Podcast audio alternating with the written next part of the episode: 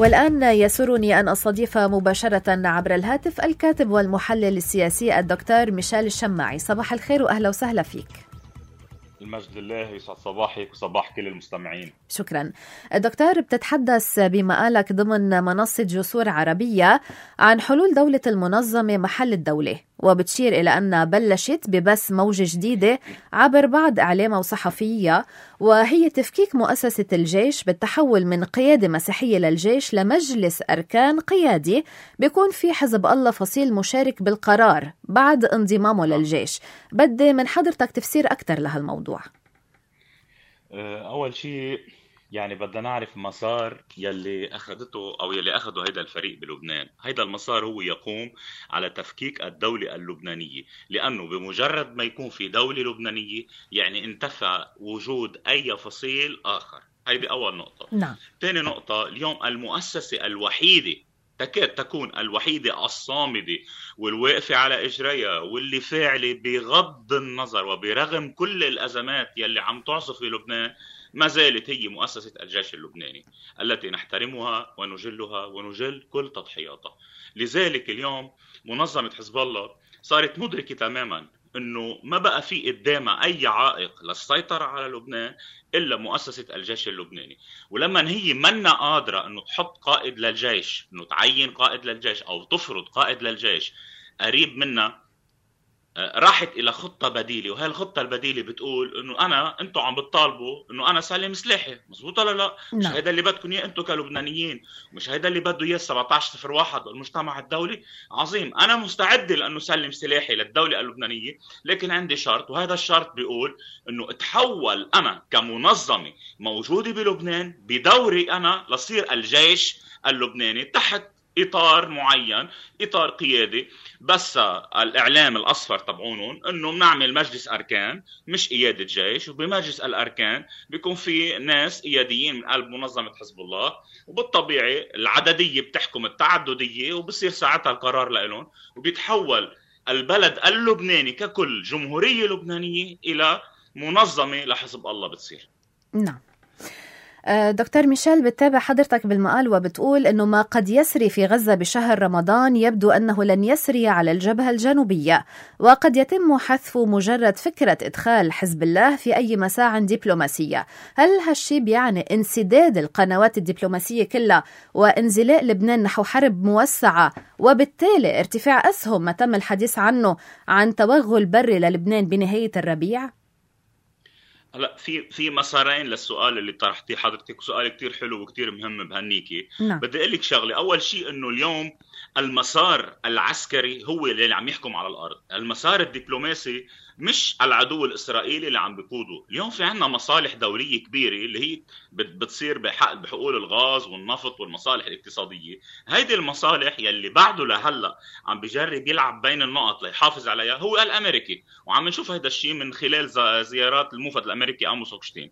هيدي أول نقطة. ثاني نقطة. اليوم العدو الإسرائيلي ما بقى عنده أي خيارات أخرى ليحسم هيدا اللي عم بصير إلا على القاعدة العسكرية، لذلك أنا اللي قلته إنه ممكن ممكن تحت الضغط الدولي اللي عم بيعانيه وتحت الضغط آه، حقوق الإنسان منظمات حقوق الإنسان والملف الإنساني يمكن إنه يعمل هدنة بغزة وهيدي الهدنة أكيد بشروط ومش بشروط الفلسطيني ولا حتى بشروط المجتمع الدولي ولا حتى هو مكترث بالبعد الإنساني. نعم. فاذا إذا بده يعمل هدنة بغزة هيدي الهدنة مش أنا اللي عم أقول. هن قياداتهم عم بتصرح إنه ما قد يسري في غزة لن يسري في جنوب لبنان. يعني الجماعة مكفيين. هلأ لوين ممكن يوصلوا؟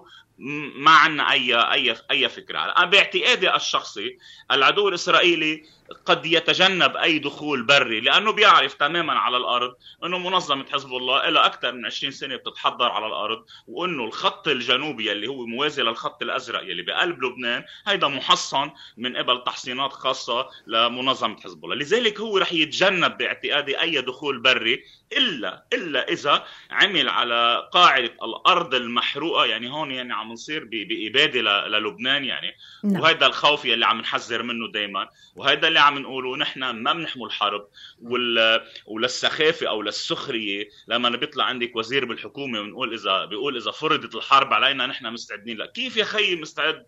اي أي أساس مستعد؟ دولارك قديش؟ اقتصادك نعم. وين؟ شعبك وين؟ بقى لا في شيء سريالي بالموضوع وأكيد نحن بنرفض هذا الشيء نعم. دكتور ميشيل بدي أنتقل لحضرتك وأنا للملف الرئاسي. عم نشوف وفد الاعتدال الوطني ومبادرته يلي عم يستكمل جولته على المسؤولين ورح يزور التنين الضاحيه الجنوبية تيعرض هالمبادرة على حزب الله. واللجنة الخماسية يبدو إنه حراكة لا يحمل سوى عناوين عريضة لحد الأفرقاء على انتخاب رئيس. برأيك أي متى رح يتصاعد الدخان الأبيض من ساحه النجمة؟ رح بلش من الآخر بسؤالك لما قلتي عن اللجنة الخماسية، اليوم في حديث إنه هيدي اللجنة قد تتحول إلى رباعية من خلال انسحاب الولايات المتحدة الأمريكية. صحيح. وهذا الخطر الخطر اللي كثير كثير كثير كبير على لبنان. وهذا مؤشر سلبي جدا. وهذا بدل على إنه المجتمع الدولي يلي كان مأمن المظلة لحماية الدولة اللبنانية كدولة لبنانية عم بشيل إيده أو بالأحرى مثل ما كتبت أنا بمقالي قلت إنه شال إيده عن لبنان. ويعني هون هيدا مؤشر كثير خطير حتى يصير في حدوث ضربة للأسف. هيدي أول نقطة. ثاني نقطة بموضوع الحراك الاعتدال الوطني.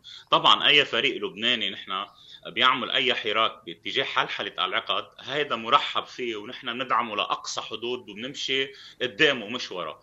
ولكن للأسف مثل ما سمعنا الناطق باسم حركة أمل الوزير علي حسن خليل لما لما نسف جهود الحراك تبع الاعتدال الوطني عندما قال إنه نحن متمسكين بمرشحنا ونحن ما بدنا الا مرشحنا وبهيدا بهيدا الإطار حط الحراك تبع الاعتدال الوطني. يعني عم نعم. بيقول لنا بطريقة غير مباشرة هيدا الحراك لن يؤتي بأي نتيجة. وباعتقادي إنه الزيارة لقيادة منظمة حزب الله هي آه، لن لن تؤتي بأي ثمار لأنه هن متمسكين باللي عم بيصير. أما أمتى بيطلع الدخان الأبيض نحن للأسف دائما عم نشتغل كنا بلبنان كفريق سيادي بلبنان إنه نعمل عملية حصر القرارات اللبنانية بلبنان فقط. نعم. ما بدنا يكون عندنا تداعيات لا من أمريكا ولا من فرنسا ولا من السعودية ولا من إيران ولا من مصر ولا من أي بلد. نحن أسياد أنفسنا. ولكن ال ال الانزلاق يلي أخذتنا له منظمة حزب الله ربط لبنان كله سوا كمصير بلد ودولة وجمهورية بالأحداث الإقليمية اللي عم بتصير. من هون أنا بقول لك إنه الملف الرئاسي اليوم فينا نقول إنه بعده بثلاجه الانتظار ريثما نوصل إلى أي خرق بميداني بالأحداث الإقليمية اللي عم بتصير. وهذا شيء مؤسف جدا لأنه الناس اليوم ما بقى قادرة تتحمل مقومات الصمود عم بتقل شوي شوي. لكن برجع بقول لك نحن كمجتمع لبناني.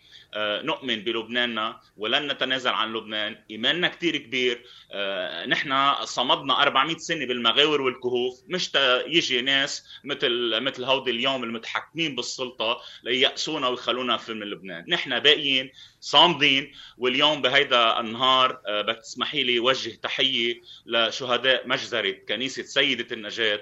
هيدي المجزرة يلي أرادوا منا قتل واغتيال المجتمع المسيحي الحر بلبنان لكن ما قدروا ولن يقدروا وما, لم يستطيعوا أن يحققوه بسيده النجاة بال 94 ما رح يقدروا يحققوه اليوم.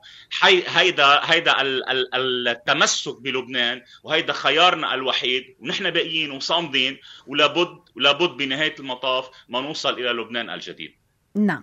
دكتور ميشيل سؤال أخير. بدي تعليقك على حادثة الاعتداء على اليونيفل بحي السلم والتحقيق مع العناصر ومصادرة كاميرات بحجة أنه اليونيفل ما كانت بمهمة رسمية. هل الضاحية ليست منطقة لبنانية كباقي, كباقي المناطق يستطيع من يريد أن يتجول فيها؟ يعني مؤسف اللي صار آه، طبعا نحن نرفض إنه يكون في منطقة بلبنان آه، محظورة على أي شخص لبناني أو على أي فريق دولي عندنا علاقات دولية معه. اليوم اليونيفيل بلبنان موجودين. بالنسبة لنا نحن كسياديين وكأحرار بنشوفهم هن قوة مساندة وحماية للبنان. ولكن المؤسف أنه منظمة حزب الله وفريق إيران بلبنان يصنفهم على أنهم قوة احتلال هالقد رايحين بالموضوع الجماعة. وهيدا شيء آه، اعتداء على السيادة الدولية وليس اعتداء على السيادة اللبنانية. وبنعرف دائما نحن بحجة حماية أمن ما يسمى المقاومة كيف تم قتل الطيار سامر حنا وغيره وغيرته كيف تم الاعتداء على يونيفيل بمنطقة العقبية بالجنوب وغيرها وغيرها من الأحداث. اليوم هيدا هيدا تعدي خطير جدا عم بتقول فيه منظمة حزب الله للمجتمع الدولي الأمر لي بلبنان وأنتم ما لكم وجود وإلى المواجهة در. هيدا الشيء رح يؤدي إلى دمار لبنان لأنه بنهاية المطاف نحن ما بدنا الحرب ما بدنا نحارب حدا نحن بدنا نعيش ببلدنا إحرار من دون ما نكون عم نعمل أي سلام مع العدو الإسرائيلي بحسب الدستور اللبناني لأنه هيدا دستورنا هيك بقول مش بنقول إنه عنه عدو بنروح بنقعد بالناقورة معه ونمضي على بالأمم المتحدة على وثيقة بتذكر فيها دولة إسرائيل وما سميته بكتاباتي اتفاق السلام الصامت. هيدا الشيء غير مقبول ولا يجوز ولن نقبل به ونحن دائما وراء الدولة اللبنانية ولابد بنهاية المطاف أن تنتصر الدولة اللبنانية على كل الفلول الباقي اليوم من الميليشيات والمنظمات المصنفة إرهابية بدول العالم كلها. نعم.